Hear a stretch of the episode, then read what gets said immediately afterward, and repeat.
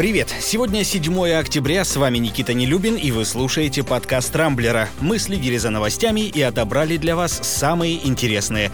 В этом выпуске. Это что-то новенькое. ОЗХО выяснила, чем на самом деле отравили Алексея Навального. Российские предприниматели готовятся распрощаться с бизнесом из-за пандемии. В Кремле рассказали, когда ждать прояснения ситуации с загрязнением на Камчатке. Киргизия на пороге очередного государственного переворота. Как он отразится на России? А юная жительница Краснодара открыла в себе навыки аэрографа. Клиенты остались недовольны. История с отравлением Алексея Навального продолжает обрастать все новыми подробностями, которые, впрочем, делают ее еще более запутанной. Накануне Организация по запрещению химоружия опубликовала доклад с результатами исследований анализов оппозиционера. Согласно документу, в моче и крови Навального были найдены биомаркеры ингибитора холинестеразы. Говоря простым языком, это вещество схожее по характеристикам с пресловутым новичком, однако не включенное в Конвенцию о запрещении химических химического оружия. Между тем, сам политик и его жена дали интервью Юрию Дудю. Главный YouTube-блогер страны обстоятельно расспросил их обо всем, что происходило до и после отравления, и получил вполне исчерпывающие ответы. Например, что Навальный не пил самогон в селе Кафтанчиково под Томском. Об этом ранее на перебой трубили кремлевские телеграм-каналы.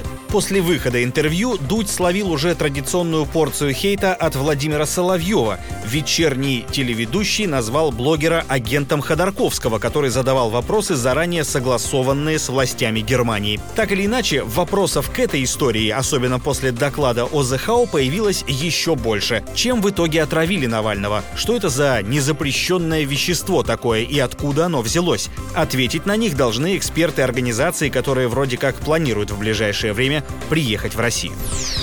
Большинство отечественных предпринимателей могут не перенести последствий второй волны коронавируса. Об этом говорят результаты исследования, проведенного аналитической службой Рамблера. Согласно опросу, свое дело имеется у 49% респондентов. При этом чуть больше половины из них признались, что до сих пор несут убытки после первой волны, а второй их бизнес просто не выдержит. Впрочем, 46% опрошенных настроены более оптимистично и уверены, что разорение им не грозит.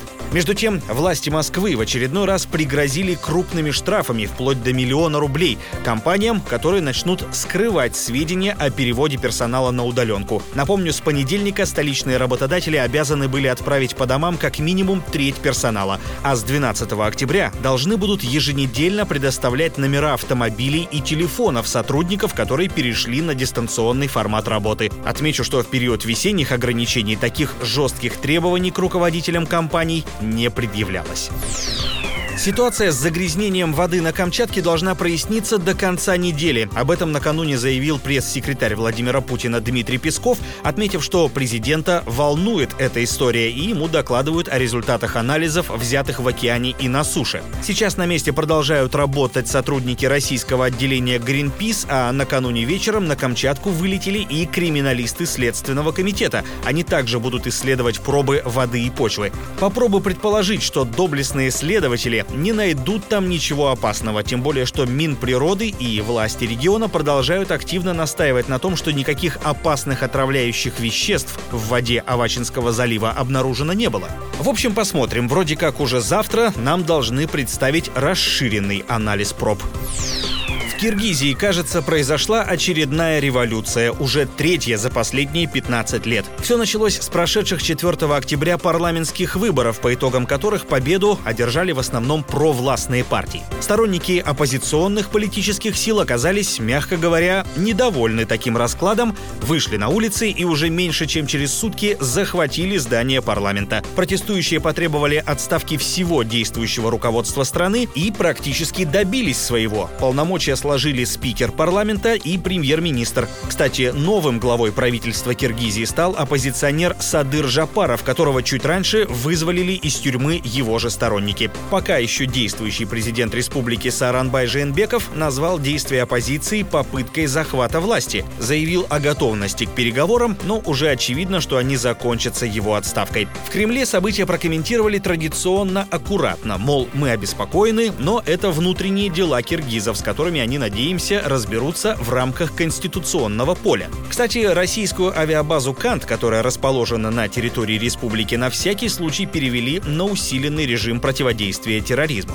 Между тем, еще в прошлом году советник министра обороны России Андрей Ильницкий написал, что поджечь Россию по своеобразному периметру, сперва Беларусь, затем Нагорный Карабах и Средняя Азия, якобы планировала американская разведка. Следующим пунктом в этом плане, по словам Ильницкого, значится изоляция Приднестровья. Впрочем, аналитики российского рейтингового агентства «Акра» уверены, что ситуация в Киргизии на экономике нашей страны существенно не отразится. А вот нескольким водителям из Краснодара, кажется, придется раскошелиться на внеочередной кузовной ремонт. Накануне в соцсетях появилось видео, снятое в одном из городских дворов.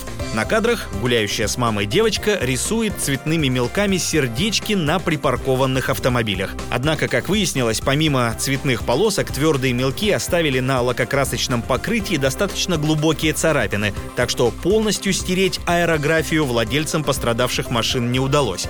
Зато запросто получилось написать коллективное заявление в полицию, поэтому отвечать за творчество ребенка теперь будут родители. На этом пока все. С вами был Никита Нелюбин. Не пропускайте интересные новости, слушайте и подписывайтесь на нас в Google подкастах и CastBox. Увидимся на rambler.ru. Счастливо!